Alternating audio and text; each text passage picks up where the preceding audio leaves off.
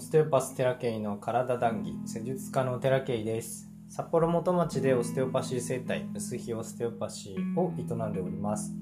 この番組では人間の体いわゆる肉体心魂の健康について幅広い視点で談義しています。えっ、ー、と今日はですね最近のトレンドって書いちゃったけどトレンドみたいなもんですかね。まあこっからどうなるか分かんないんだけど。もタオの話タオの話うんタオの話をしていきたいんですけどえっ、ー、とありがたいことにですね結構施術が地に足ついてきたというか自分で納得がいくものになってきたなって思いますがやっぱり僕は直してないっていうのを逆にねひしひしと感じるようになってきましたし何て言うかね。はい。そしてあの治るにはやっぱりクライアントさん自身がこう自然に生きるというかああいうこと無意自然であるということが重要なんだなっていうふうに見せつけられているんですけれどもまあ僕の実力をどんどん上げていかねばっていうところが感じるところではあります。まあなんぼね頑張ってもいけるとこまでしかいけないですしあの無理して勉強する気もないんであのこう知れるところを知って、えー、淡々と進んでいきたいなと思います。ちょっともどかしいんですけどそれでもなんか心地いいのでその状態がね。ひとまずこのスタンスは維持していくことになりそうかなと思っております。で今日もちょっとねあの同学院の方に行って技を教えていただいた後同時にですね本まであのいただきまして2冊ね。でその本をちらっと読んでみたら今日のテーマあのような言葉が書かれていてああそういうことか。っていうのをちょっとこう腑に落ちたというか今までモヤモヤしてたのが晴れた感覚だったんでシェアしていきたいと思うんですね。えっ、ー、とテーマが「こだわらないでも流されない」ということでそここのままの言葉が書いてあったんですよ。あこだわらないでも流されないんだと。で人生を上手に生きるためになんか流れるように生きていきましょうっていうことをいろんなところで見聞きしていて実際その流れるように生きているなって思われる方を見ていると。確かにそうだなって思わされるんですけど流れるように生きた結果あの職を失うっていう人もいると思うんですよ。中には。実際そのコロナでね、えー、職を失っている方がたくさんいらっしゃいますしそういう事実は流れるように生きた結果それでいいんだろうかっていうふうにずっと思ってたんですよ。昔から。流れるように生きたらそのまま堕落するじゃんみたいなふうに思ってたんですよね。だからずっと疑問だったんですよ。流れるように生きるって。本当に流れるように生きるって。どういうことなんだろうって。ずっと思ってたんですけどあその職を失った方を否定するつもりは全くなくて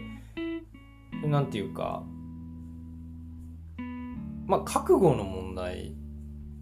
僕自身その職を失ってもいいっていう覚悟はありますけど、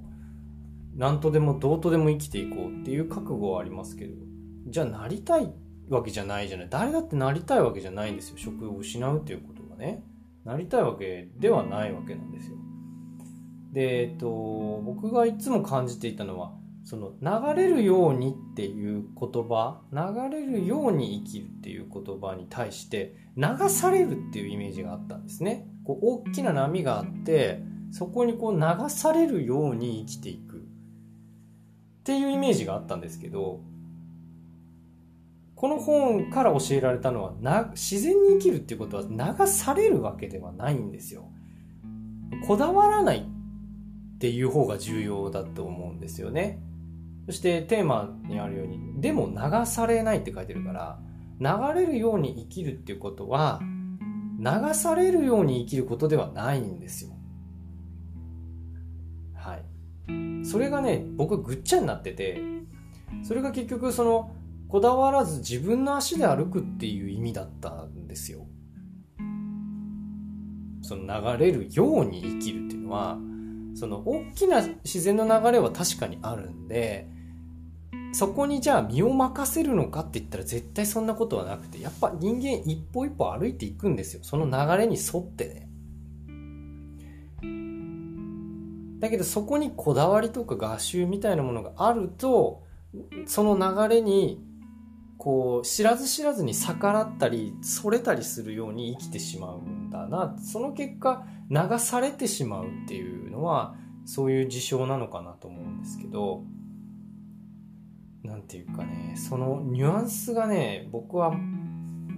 違って撮ってたんですよね。こだわらずに自分で自分の足で歩くっていうことなんだと今回は認識できたので流されるっていうことではなくて流れるようにっていうのはあたかも流れているかのように見える生き方なんですよ実際は流れて流されてるわけじゃなくてその流れに沿って生きてるっていうことだと思うんですよね。大きな流れにね。でそこはじゃあどういうふうにすればいいかっていうとこだわりをなくすっていうことだと僕は解釈をしているんですけれども。はい。こだわればこだわっただけその僕が感じるのは視野がすごい狭くなるんですよね。こうじゃなきゃダメ。道狭くなるし。どんどん動けなくなっていってここの道しかないんじゃないかっていうふうに思っちゃうんですよね。そういうのをこう毎日毎日感じてたからどんどん苦しくなってったんですけどねばならないとかね何々するべきだが多すぎて本当にねそういうのにがんじがらめになってるとねどんどん自分が自分じゃなくなっていくんですよ。それをすごい感じました。なんか形が別な風なものに形成されていくっていうんですかね。で頭のとても優秀な方勉強がすごいできる人っていうのはこの社会がね結構素晴らしく快適なものになっているんじゃないかなっていうのを感じてるんじゃないかなって僕は勝手に思っています。あのそういう人たちが住みやすいように作られた社会だと思うんですよね。あの優秀な方たちがあこう作ってるわけだから実際ね。政治家の皆さんだってすごい頭のいい方ばっかりじゃないですか。世界中を見てもやっぱ頭のいい方が考え出したシステムだからこそあとても快適になっている反面あの勉強のできない人たちは地味に苦しんでいく社会でもあると思うんですよね。あのー、僕みたいに勉強できない人間が住みやすい社会ではないと思います見てて。でも生きていくことに変わりないし家族いるし子供も生まれ産み育てたくて産お願いして産んでねそういうこう親になってとても何ていうか素敵な日々を送らせていただいているけれども社会は一切変わってないわけですよ。そういう何て言うかあとにかく人間がこの世にいる時点で生きていくのには変わりないじゃないですか皆さん。だからそういう人たちが住みやすい社会には今後もなかなかどう頑張っても僕はならないと思っていてあよほどの何か大事件が起こらない限り大事件が起きても多分ならないんでしょうけど結局その社会を作ってる人たちがやっぱ頭のいい人たちだからだと思うんですよね。いや別にその人たちが頭のそのね勉強できない人たちのことを全然気遣ってないかって言ったら絶対そんなことはないんですけどとにかく住みやすい社会をっていうふうに目指してね作っているとは思いますでもやっぱりあの本当になんだろうな勉強のできない僕みたいなタイプの人間って結構大変なんですよ生きるの。はい。今はね、そんなことは感じないけれども、じゃあ僕みたいな人間くたばるしかないのかっつったら絶対そんなことないわけですよ。絶対幸せに生きることはできるから、誰でもね。その生き方を教えてくれてるのが僕は、あタオの精神だし老子の考え方なんじゃないかなって思っていてなんかね老子道徳経ってめちゃくちゃたくさんの人に読まれてるらしくて聖書の次に読まれてる本らしいですね。それくらいなんていうかあ素晴らしい教えなんですけど幸福に生きるためにね。はい。でやっぱどんな状況でもですよ。自分がたとえそのあいい仕事についてなかったいい仕事って何っていう話なんですけど仕事がなかった。どうしてもないような状況にその追いやられてしまったりだとかあ体がね不自由な状態で生まれてしまったりだとかっていうことってたくさんあるじゃないですか。でどんな状況でもね人は幸せに生きることができると思うんですよ。だからあったらあったなりに生きることができるしないならないなりに生きることができれば本当にとにかく幸せだし無自然な状態だと思うんですよね。でねえっ、ー、と教えられたのはその幸福の分母は健康だっていう話をしていたらしいんですよ。そのあ林間先生という方はねそのトップの人その日本道館を作られた方は幸福の分母は健康だっていう話をしていたらしいんですけど